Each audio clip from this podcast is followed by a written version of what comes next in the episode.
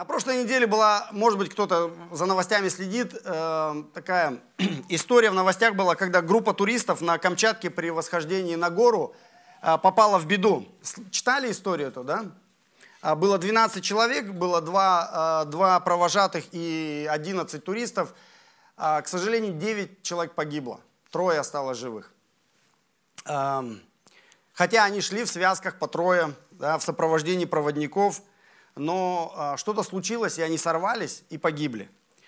Почему я начинаю сегодняшнюю проповедь с такой печальной истории? Как это вообще связано с нами? А, дело в том, что Слово Божье говорит, что мы все с вами, те, кто идет за Иисусом, мы идем в гору. Потому что Царство Небесное, Небесный Иерусалим – это большая-большая гора, которую мы идем с вами всю нашу жизнь. Надеюсь, что мы идем в связках, друг с другом. Надеюсь, что у нас есть рядом опытные проводники, наши лидеры, которые помогают нам идти вместе. И погода может быть хорошая. Но это не значит, что мы все застрахованы от падения. А бывает такое, что люди падают, даже на пути в небесный Иерусалим. И Слово Божие нас предупреждает.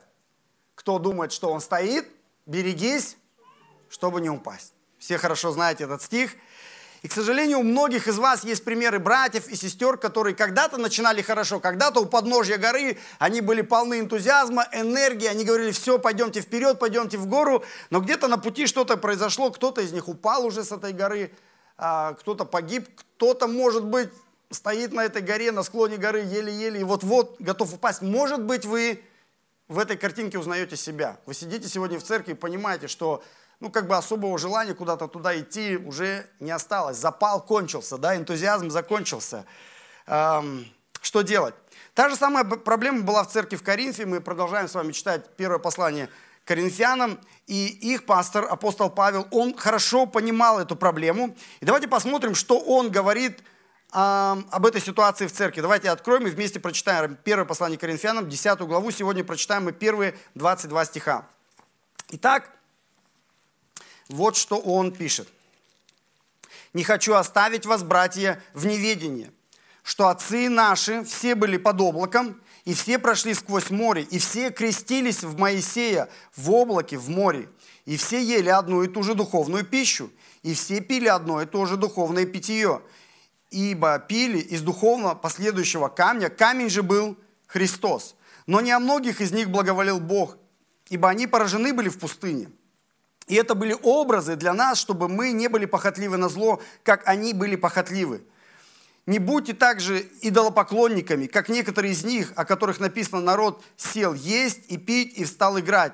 Не станем блудодействовать, как некоторые из них блудодействовали, и в один день погибло 23 тысячи. Не станем искушать Христа, как некоторые из них искушали и погибли от змей. Не ропщите, как некоторые из них роптали и погибли от истребителя. Все это происходило с ними, как образы, а описано в наставлении нам, достигших последних веков. Посему, кто думает, что он стоит, берегись, чтобы не упасть. Вас постигло искушение не иное, как человеческое. И верен Бог, который не попустит вам быть искушаемыми сверх силы, но при искушении даст и облегчение, чтобы вы могли перенести. Итак, возлюбленные мои, убегайте идолослужения. Я говорю вам как рассудительным. Сами рассудите о том, что говорю. Чаша благословения, которую благословляем, не есть ли приобщение крови Христовой. Хлеб, который преломляем, не есть ли приобщение тела Христова. Один хлеб, и мы многие одно тело, ибо все причащаемся от одного хлеба. Посмотрите на Израиля по плоти. Те, которые едят жертвы, не участники или жертвенника. Что же я говорю? То ли, что идол есть что-нибудь, или идоложертвенное значит что-нибудь? Нет. Но что язычники, принося жертвы, приносят бесам, а не Богу. Но я не хочу, чтобы вы были в общении с бесами. Не можете пить чашу Господню и чашу бесовскую. Не можете быть участниками в трапезе Господней и в трапезе бесовской. Неужели мы решимся раздражать Господа? Разве мы сильнее Его? Аминь. Итак, что происходит? А, что хочет апостол Павел от своей церкви? Вернее, чего он не хочет для них? А, он не хочет гибели своих братьев и сестер. По дороге в эту гору он не хочет, чтобы они погибли. Он, в 12 стихе он говорит, берегитесь, чтобы вы не упали на этом пути. И он три раза повторяет, я хочу, чтобы вы не погибли. В восьмом стихе он говорит, я хочу, чтобы вы не погибли. В девятом стихе и в десятом стихе он повторяет эту фразу, я не хочу, чтобы вы погибли. Духовная гибель человека в церкви, к сожалению, суровая реальность. А, Павел говорит, я не хочу оставить вас, братья, в неведении об этой ситуации. О чем же верующие в Коринфе должны были узнать от Павла? Он говорит, а, такая есть проблема, как опасность духовного Э, духовной расслабленности, да, духовного равнодушия, духовной апатии, духовной, духовного успокоения, когда ты понимаешь, что ты дошел до какого-то периода, и все, и тебе как бы комфортно, и дальше уже идти как бы и не хочется никуда. Не хочется духовно расти, не хочется служить, не хочется с Богом иметь отношения, не хочется поклоняться, не хочется в Слове Его пребывать, не хочется жертвовать, не хочется служить. То есть такое духовное ожирение происходит в жизни человека. И Павел говорит, это очень опасно. В Коринфе были люди, которые говорили, мы уже давно верующие, мы уже все знаем, нам все уже это надоело. К сожалению, в современной церкви такие люди тоже есть. Возможно, речь идет о нас. И пастор Павел говорит, возлюбленные, вы должны знать, что такое состояние – духовной апатии, но очень опасной для верующего человека. Не, оставляйте, не оставайтесь в неведении об этой опасности. Понимайте, что это проблема. Вспомните историю исхода, он говорит. Вы знаете историю исхода? В какой книге записана история исхода? Ну, правильно, вы знаете, да, вы в книге «Исход». То есть, а, ну, для тех, кто еще, может быть, не читал, что там происходит? Начинается все с Моисея, с фараона, а, да, то есть эм, 10 казней знаменитые, э, Пасха, э, заклание Агнца, исход, люди выходят, многомиллионный народ выходит из э, Египта, идет в землю обетованную, Бог ведет их в столбе огненном, в столбе облачном, проходят они через море, где гибнут армия фараона, знаете историю знаменитую про манну с небес, про перепел, вот они доходят до 17 главы. А, речь идет про а, история вода из скалы. То, к чему возвращается здесь Павел. И он говорит, все вроде бы классно, и кажется, вот-вот, им еще немножко осталось, и через пару глав они уже дойдут до земли обетованной. Но нет, мы читаем, что через пару глав ничего хорошего не случилось. Более того, еще три книги, да, то есть есть, мы читаем с вами Левит, Числа, Второзаконие. Израиль застрял в пустыне на 40 лет, и все погибли. Вот такая печальная история. Но когда мы с вами читаем эту историю, мы думаем, ну а мы-то тут при чем? У нас все хорошо. Это вот евреи были такие, а у нас-то все нормально. Павел говорит, что история Израиля и вообще весь Ветхий, записан, весь Ветхий записан, написано, для кого здесь написано в шестом, образе, в шестом стихе написано? Для нас. Это все, он говорит, это все, весь Ветхий Завет, включая историю исхода, это все образы для нас. Это написано для нас. Что такое образ?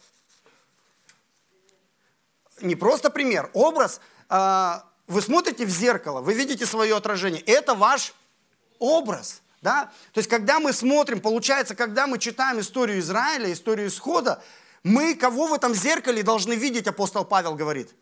Себя. Мы не должны читать и говорить, ох, какие они, сколько у них мало веры было, какие они грешники, не то, что мы. Павел говорит, нет, нет, нет, вы неправильно читаете эту книгу. Что мы должны видеть, когда мы читаем про Израиля? Себя. Павел говорит, это мы, это наше отражение, это то, какие мы есть на самом деле, если мы честно смотрим. А, более того, в 11 стихе он говорит, все это происходило с ними как образы, а написано в наставлении нам. То есть, когда мы читаем исход, Левит, числа, второзаконие, мы должны понимать, что это зеркало, наше зеркало – и мы должны видеть там себя. Мы должны понимать, что это мы. Мы точно такие же, как Израиль. Мы такие же верующие в такого же Бога. И так же, как Израиль, совершаем исход. Мы тоже идем из рабства в землю обетованную. На другом уровне, но делаем то же самое. Да, у нас, у них есть исход, и у нас есть исход. Мы все с вами идем из рабства да, к свободе. У нас тоже есть земля обетованная. У нас тоже есть свой Моисей, которому имя Иисус Христос. И он а, совершил больше чудес, чем совершил Моисей. Мы читаем про жертвенного агнца и про кровь, и у нас тоже есть жертвенный агнец и другая кровь. Мы читаем про облако и море, и у нас тоже есть крещение, о чем мы будем еще сегодня говорить. Мы читаем про манну, у нас тоже есть хлеб. Мы читаем про э, воду, и про, и про питье здесь написано. И э, апостол Павел говорит, это Христос. И мы читаем о гибели народа в пустыне. И когда мы читаем про гибель народа в пустыне, мы должны понимать, это серьезно. Грех остался грехом. Для нас это тоже не игрушки. Большинство израильтян погибло, несмотря на присутствие Бога, несмотря на Его чудеса. Если это так, можем ли мы равнодушно сидеть в креслах, покрываться какой-то такой духовным жиром и думать, что у нас все в порядке и, и ничего страшного с нами не произойдет? Грех остается грехом. Последствия греха остаются последствиями греха. Опасность падения и гибели для нас так же реальна, как она была реальна для Израиля. Может быть, ты верил 10 лет назад, 5 лет назад, может быть, ты верил в прошлом месяце, может быть, даже вчера ты верил. Но вчерашняя вера не поможет тебе сегодня. Чтобы тебе сегодня подниматься в гору, тебе нужна вера сегодняшняя. Иначе берегись, чтобы ты не упал, иначе тебя понесет по склону вниз. К сожалению, примеров очень много. Израиль погиб, здесь написано в шестом стихе, потому что они были похотливы на зло. Что это значит? похотливы, похотеть, да, то есть у них было желание, э, у них было желание делать то, что неприятно, что противно Богу. И а Павел перечисляет четыре вещи. В четырех стихах он четыре вещи перечисляет. В чем их похоть проявлялась? Во-первых, это был идолопоклонство. В седьмом стихе написано, их проблема была, не будьте также идолопоклонниками, как некоторые из них, о которых написано, народ сел есть и пить и встал играть. Да?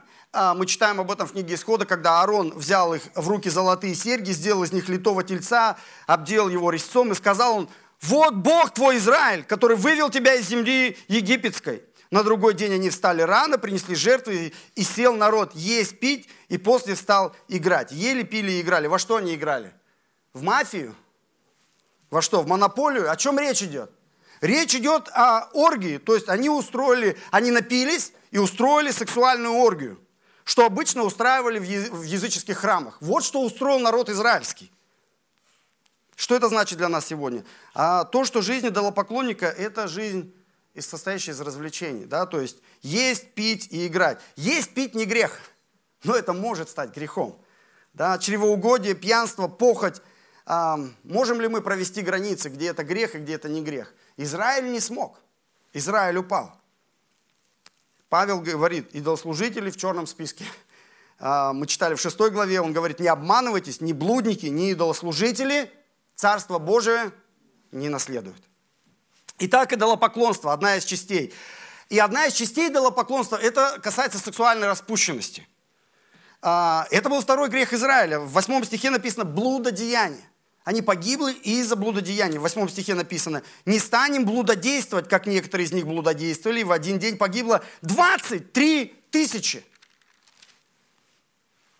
В числах 25 главе написано, и народ начал блудодействовать с дочерями Маава, и приглашали они народ к жертвам богов своих, и ел народ жертвы их, и кланялся богам их, и прилепился Израиль к Ваалфигору, и воспламенился гнев Господень на Израиль. Результат, в сегодняшнем стихе написано, погибло 20 Три тысячи человек за один день. Вот вам эпидемия. С чем это связано? С прелюбодеянием, с грехом блуда. Да, что это значит для нас? Мы уже говорили с вами два воскресенья назад, что э, сексуальные отношения, супружеская близость, э, мы не против, мы наоборот двумя руками за. Э, потому что сексуальные отношения – это благословение для мужа и жены, для законного мужа и законной жены. Все остальные формы сексуальной активности являются являлись и являются причиной гибели человека. Чтобы вам телевизор об этом говорил, это так, Слово Божье говорит, 23 тысячи погибло за блудодеяние. И это никак не приемлемо для верующего человека. Кажется, вроде, ну это понятно, да? Но вы просто не представляете, с каким количеством случаев я случаюсь, когда люди приходят и говорят, ну вот, вот, что-то не хотел, не хотела, вот так получилось. Ну как, как, кто, как, вот, ну, мы сколько об этом говорим, пожалуйста, но я... Нельзя! Нельзя!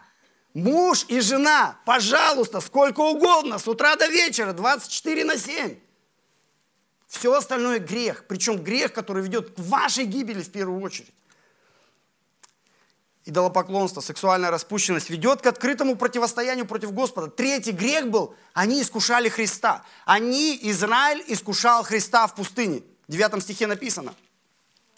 Не станем искушать Христа, как некоторые из них искушали и погибли от змей. Посмотрите, опять написан грех и опять написано погибель. То есть искушение э, э, Христа. Это 17 глава Исход. «И укорял народ Моисея и говорил, дай нам пить воды. И сказал им Моисей, что вы укоряете меня? Вы искушаете Господа. И нарек место тому Маса и Мерива по причине укорения сынов Израиля, потому что они искушали Господа, говоря, есть ли Господь среди нас или нет. И апостол Павел говорит, что это Господь, речь идет об Иисусе. Что они говорили? Бог не хочет нам помогать. Или не может нам помогать. Результат какой? То, что они искушали – Иисуса. Они погибли. Посмотрите, причем погибли от кого? От кого они погибли? От змеи. Это настолько символично, что человек, который искушает... Помните, что змей сделал со Христом в пустыне? Что он его делал? Искушал. И когда верующие люди искушают Бога, они от кого в конце концов гибнут? От змея. Числа 21 главе. «Послал Господь на народ ядовитых змеев, которые жалили народ, и умерло множество народа из сынов Израилевых». Что это значит для нас сегодня? Очень просто, да, то есть если мы искушаем Господа, если мы противостоим Его воле в своей жизни, если мы манипулируем Богом, нас ждет падение, нас ждет гибель от змея. И четвертое, э, и грех был связан с ропотом, с недовольством противостояние вызов ведут всегда к ропоту и недовольству. В 10 стихе написано, не ропщите, как некоторые из них роптали и погибли от истребителя. От какого истребителя? F-16? Да, ангел-истребитель. Числа 14 глава. «И роптали все сыны Израилевы, все сыны Израилевы. Для чего Господь вывел нас в сию землю? Не лучше ли нам возвратиться в Египет? Там дыня, там чеснок,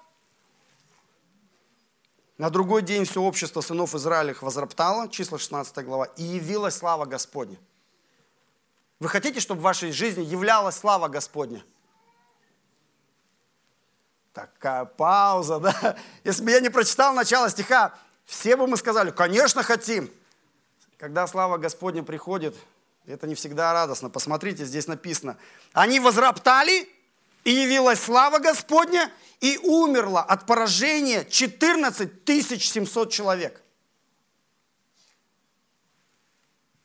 Когда мы просим, Господи, приди в своей славе, надо удостовериться, что у тебя все нормально сейчас с Господом, что ты не ропщешь перед Ним, что ты Его не искушаешь, что ты не выдала поклонстве, что, ты, э, что у тебя сексуальная чистота, да? Пришла слава Господня, 14 700 человек погибло. Что это значит для нас? Все делайте без ропота и сомнения. Не ропщите. Это такой серьезный грех. Я постоянно слышу, как взрослые и дети проявляют недовольство. Мы недовольны, недов... мы ропщим, ропщим, ропщим, ропщим. 1 Тимофея 6,6. Великое приобретение быть благочестивым и довольным, дорогие мои. Благодарите Господа, не ропщите. Это, это очень серьезный грех. У этого греха есть серьезные последствия. Не ропщите сами, не давайте роптать своим близким. Итак, идолопоклонство, блуд, противостояние Господу, недовольство и ропот – вот зло, к которому стремился Израиль, и это зло привело весь народ к погибели. И в 11 стихе Павел говорит, это все написано для вас. Это ваше зеркало, потому что вы так живете. Что это значит? Не нужно э, просто пять простых вещей, да? Нам нужно видеть себя в Израиле. То есть, когда я вам говорил уже, это наше зеркало. Читайте внимательно Ветхий Завет. Во-первых, читайте его. Да, помните, пару недель назад Марк свидетельствовал то, что он за полгода уже всю Библию прочитал. И мы говорили о том, что мы призываем, читайте Священное Писание, читайте все Писание. Это книга, это э, не просто тут стих, там стих. От первой страницы до последней страницы возьмите и прочитайте. У нас еще до конца года пару месяцев осталось. Сядьте, сделайте себе вызов, поставьте себе такую духовную цель, прочитайте все Писание. И начните с Ветхого Завета. И читай Ветхий Завет. Пусть, ну не тыкайте в них пальцем. Смотрите, как, как на зеркало. Это вы. Будьте внимательны, когда вы видите идолопоклонство, когда вы видите блуд, искушение Господа, ропот, когда вы видите их гибель, проецируйте это на себя. И живите жизнью покаяния. Весь Ветхий Завет. Проявите веру, дисциплину каждый день, до самого конца, до самой вершины. Послание к римлянам апостол Павел говорит, держись верою, не гордись, но бойся. Не гордись, но бойся. Если ты докуда-то дошел, но это не причина для гордости. То, что дошел ты благодатью, иди дальше, верой, дисциплиной, до вершины, до конца. И читая, читая историю Израиля, смотри на себя. Второе, обязательно нужно видеть Иисуса в этой истории. То есть Иисус везде. Иисус, когда фарисеи к нему пришли, он сказал, они говорят, мы читаем Писание. Он говорит, вы неправильно читаете Писание. Во всем, все Писание говорит обо мне. Нужно видеть Иисуса, потому что э, э, там столько образов нашего Мессии в Ветхом Завете. И нужно читать и смотреть, где Иисус в этой истории. Как эта история показывает мне на Иисуса. Богословский такой термин, христоцентричное да, э, чтение Ветхого, Завода, Ветхого Завета. Третье, нам нужно понимать, кто такой Бог. Нам нужно иметь правильное богословие. И Павел заканчивает, да, в 13 стихе он говорит, вы должны понимать, кто такой Бог. Израиль не понял. Вернее, они знали, но они не верили в такого Бога. Три простые вещи он говорит в 13 стихе о Боге. Бог верен, Бог всезнающий и Бог благий. Бог верный, Бог всезнающий, Бог благий. Он, во-первых, верен, он никогда не меняется. Он всезнающий, он знает, сколько написано – вас постигло искушение не иное, как человеческое, но верен Бог. Бог верен, который не попустит вам быть искушаемым сверх сил. Откуда он это знает? Он знает, сколько у вас сил. Он знает, какое дать испытание. Он знает, сколько допустить в твоей жизни трудностей и страданий. Он знает, сколько ты можешь вынести. Он никогда не даст тебе испытание больше, чем ты можешь вынести. Поэтому, когда ты падаешь и говоришь, ну я не смог, это неправда. Или ты не прошел какое-то испытание, ты говоришь, я не смог. Это неправда. Бог знал, что ты сможешь. У тебя есть достаточно силы, чтобы ты мог вынести. И третье, что Бог благий. Он не хочет над тобой издеваться. Он посылает испытания, трудности в твою жизнь не для того, чтобы сделать тебя хуже, а для того, чтобы сделать тебя лучше, сделать тебя больше похожим на своего Сына Иисуса Христа, преобразить тебя в образ и подобие, сделать тебя больше похожим на гражданина Небесного Царства. Он добрый и благой. Вот что, какая его цель. Как у, у родителей, которые заботятся о своих детей. Они не разрешают, любящие родители никогда не разрешат детям делать все, что они хотят. Потому что если отдашь ребенку, что делай все, что хочешь, этот ребенок будет жить 15 минут. Дети просто убьют друг друга любящие родители воспитывают детей. Они хотят воспитать их, чтобы они были хорошими гражданами, мальчиками и девочками, которые любят Бога, слушаются родителей. Детей нужно воспитывать. Бог, наш Отец, нас воспитывает как любящий, добрый и благой. Поэтому посылает нам трудности. Если эти три высказывания правильны, Бог верен, Бог всезнающий, Бог благий, у нас нет никакого оправдания нашему греху. Когда я говорю, я грешник, что с меня возьмешь? Ну, то есть, на самом деле, я могу победить в этой ситуации. Но если я забыл, что Бог верен, я забыл, что Он всезнающий, я забыл, что Он добрый, я в это не верю, я падаю. А не потому, что я в рабстве греха. Бог меня уже вывел из этого рабства. Четвертая вещь применения – это крещение. Посмотрите, с чего начинается сегодняшняя глава. Написано «отцы наши». Представьте, Павел называет Израиль отцами язычников. Большинство из вас, скорее всего, не являются этническими евреями, израильтянами. Но написано, здесь Павел говорит, что Израиль является нашими отцами. И написано, что они все крестились в Моисее. Все крестились. Поэтому, если вы, если вы а, последователь Иисуса Христа, до сих пор еще не приняли водное крещение, вам нужно это сделать. Это не ваш выбор. Это заповедь Господа. Он сказал, все, кто идут за мной, должны быть крещены. Должны умереть для себя, да, и встать и жить для Господа. Все крестились. И мы, читая эти э, стихи, мы видим, что крещение – это символ смерти для старой жизни в рабство. Ты уходишь под воду, и ты говоришь, я больше не раб. Это символ исхода из рабства и невозможности возврата. Есть поговорка, нельзя войти дважды в одну и ту же воду, да, в одну и ту же реку. Почему? Потому что, ну все, ты ушел, это безвозвратно, назад дороги нет. Это символ нового пути в землю обетования. Это символ присутствия Бога, Его силы и бессилия сатаны.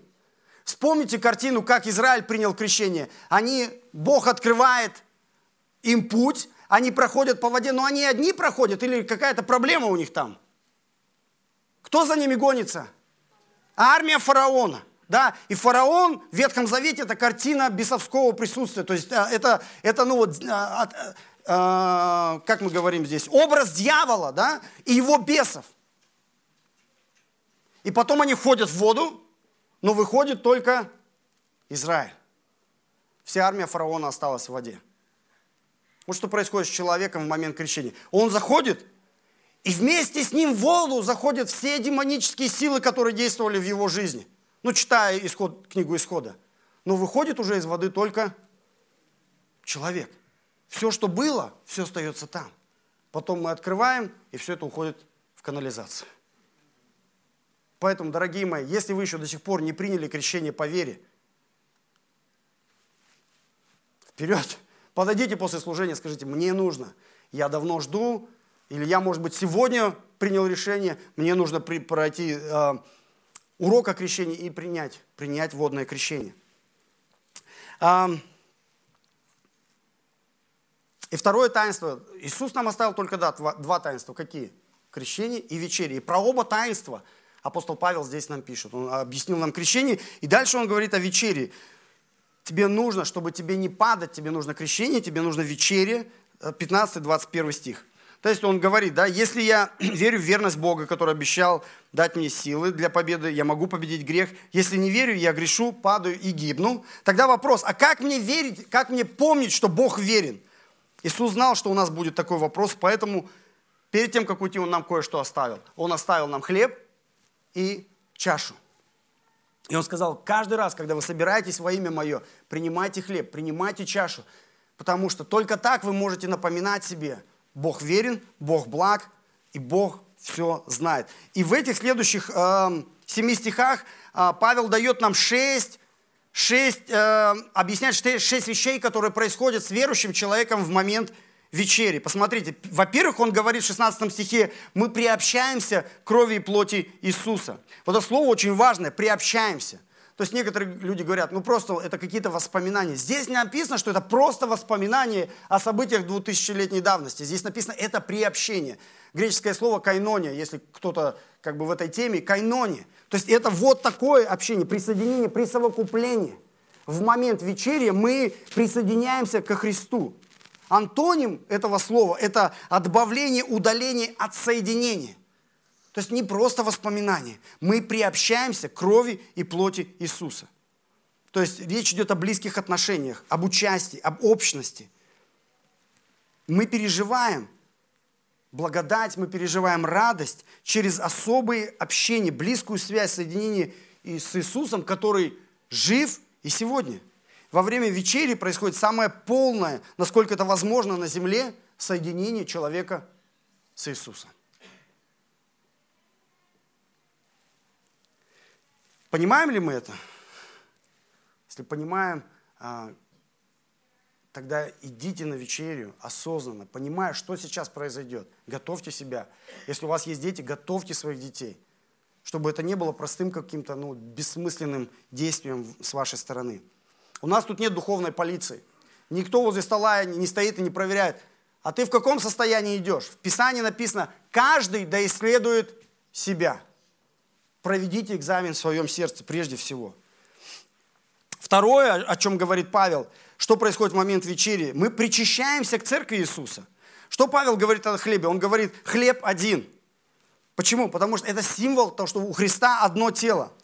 Когда-то, когда мы были в нижнем зале, маленький у нас был зал, и церковь была намного меньше, чем сейчас, а, кто-то помнит эти времена, у нас всегда на столе лежала одна лепешка – Маленькая вкусная лепешка. И это был очень яркий символ того, что церковь одна. И мы все отламывали кусочек от этой лепешки, потому что мы говорили, мы часть Иисуса, и мы часть церкви.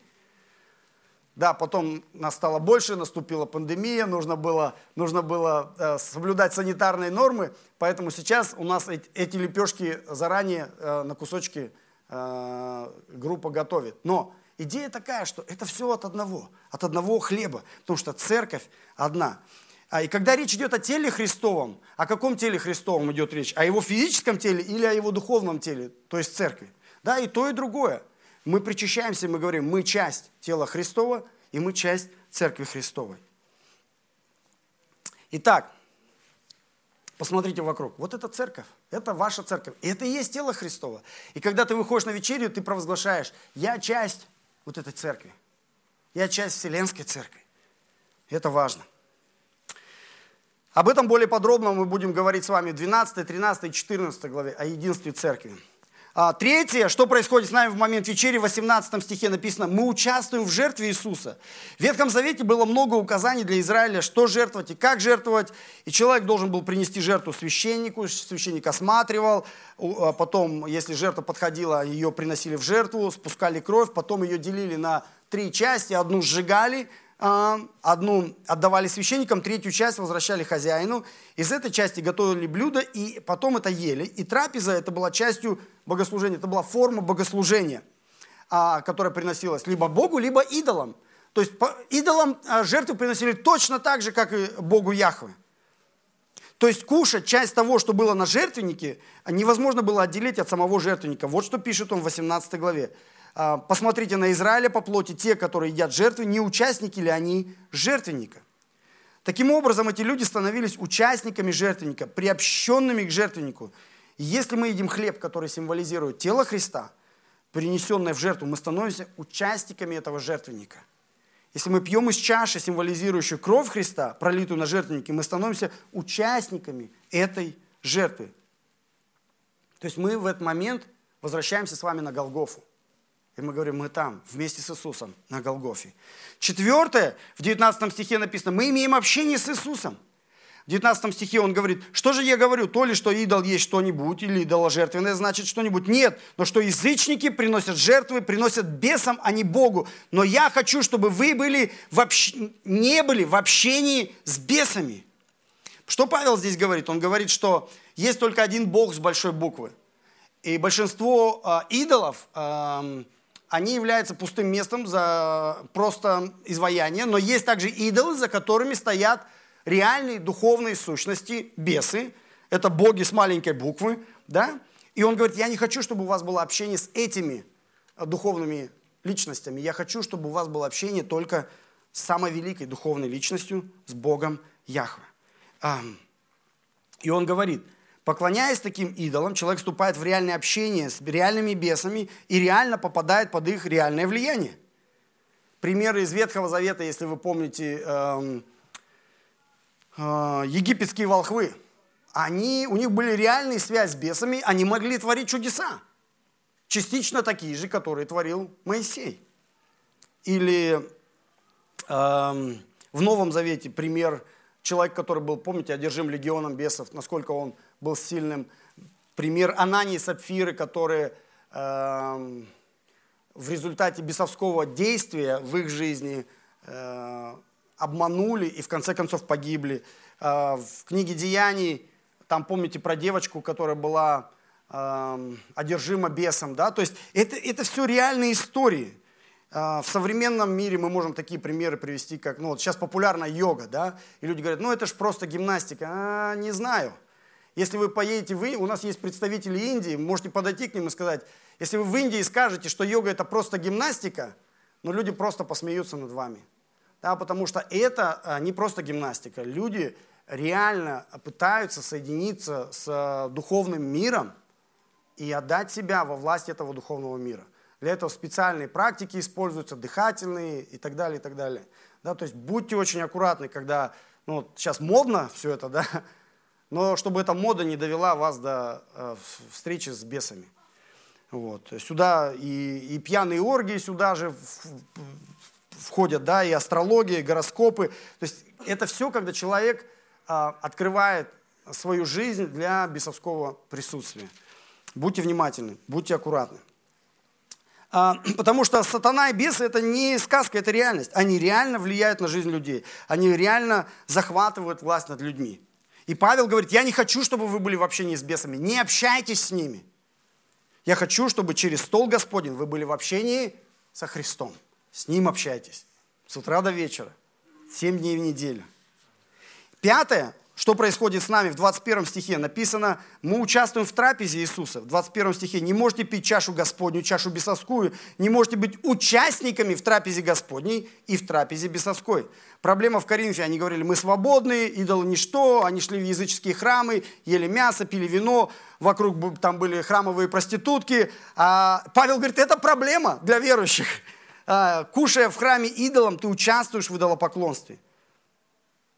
Как участие в языческих пиршествах э, имеет духовный смысл, так и участие в вечере Господней имеет глубокий духовный смысл. Павел говорит, надо определиться, зачем вы столом. Или вы с бесами там за одним столом, или вы за столом Христа, или вы за столом шайтана. Да, он говорит, не можете пить чашу Господню и чашу бесовскую, не можете быть участниками трапезы Иисуса, или э, если вы являетесь участниками трапезы дьявола. Итак, шестое, последнее, что происходит с нами, это 22 стих. Мы признаем, когда мы выходим к столу, мы признаем господство и силу Иисуса. Посмотрите, 22 стих, он говорит, неужели мы решимся раздражать Господа? Разве мы сильнее Его? И как бы мы ответили на эти два вопроса? Ну, конечно, нет. Но как мы это признаем? Мы признаем тем, что мы выходим к столу и говорим, Бог, ты Бог, а я нет. Ты всемогущий, я очень слабый. Ты господин, я твой раб. В этом вся радость и сила Евангелия.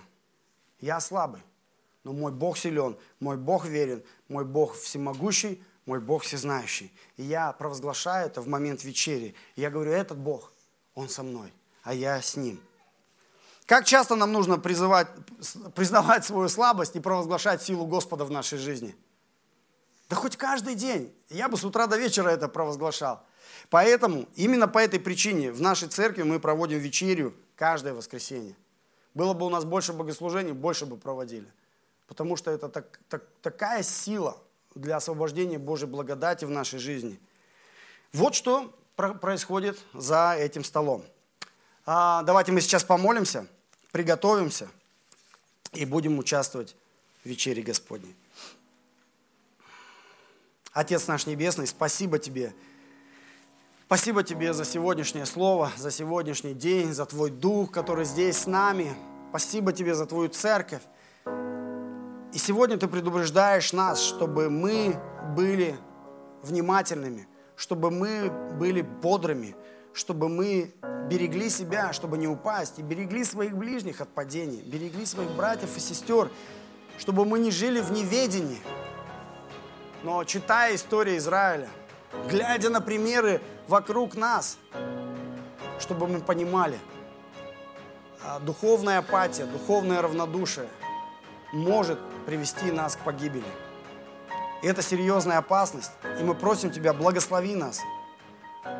Если есть какой-то грех апатии и духовного ожирения, Господь, мы исповедуем его, и мы каемся перед Тобой. Если есть грех идолопоклонства, грех сексуальной нечистоты, грех ропота на Тебя, грех искушения Тебя, Господь. Мы все это хотим исповедать и покаяться.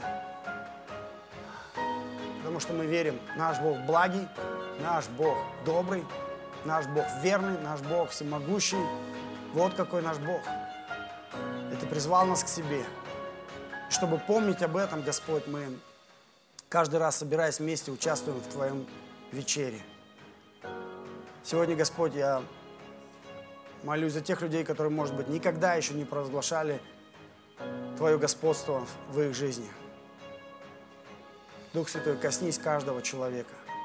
Пусть каждое сердце, если вы чувствуете, что вас Господь призывает прямо сейчас покаяться, исповедаться, не ждите, откройте свое сердце для Господа. Скажите, Иисус, Ты мой Господь, будь моим Спасителем, будь моим добрым пастырем, веди меня на святую гору Твою, Веди меня в небесный Иерусалим. Веди меня в Эдем, который Ты готовишь для меня и для всех, кто идет вместе с Тобой. Прости все мои грехи.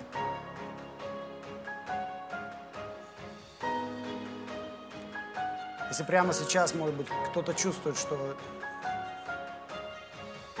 Дух Святой говорит вам, что вы находитесь в очень опасном состоянии, духовном, физическом. Он предупреждает вас. Он дает вам знак. Берегись, чтобы не упал. Берегись, чтобы не упал. Ответьте на этот призыв Духа Святого прямо сейчас. Скажите, Господь, спасибо Тебе. Я буду осторожен, я буду внимателен. Я встану и пойду дальше. В связке с братьями, сестрами моими, под руководством наставников моих я пойду дальше, до конца. Укрепи мою веру.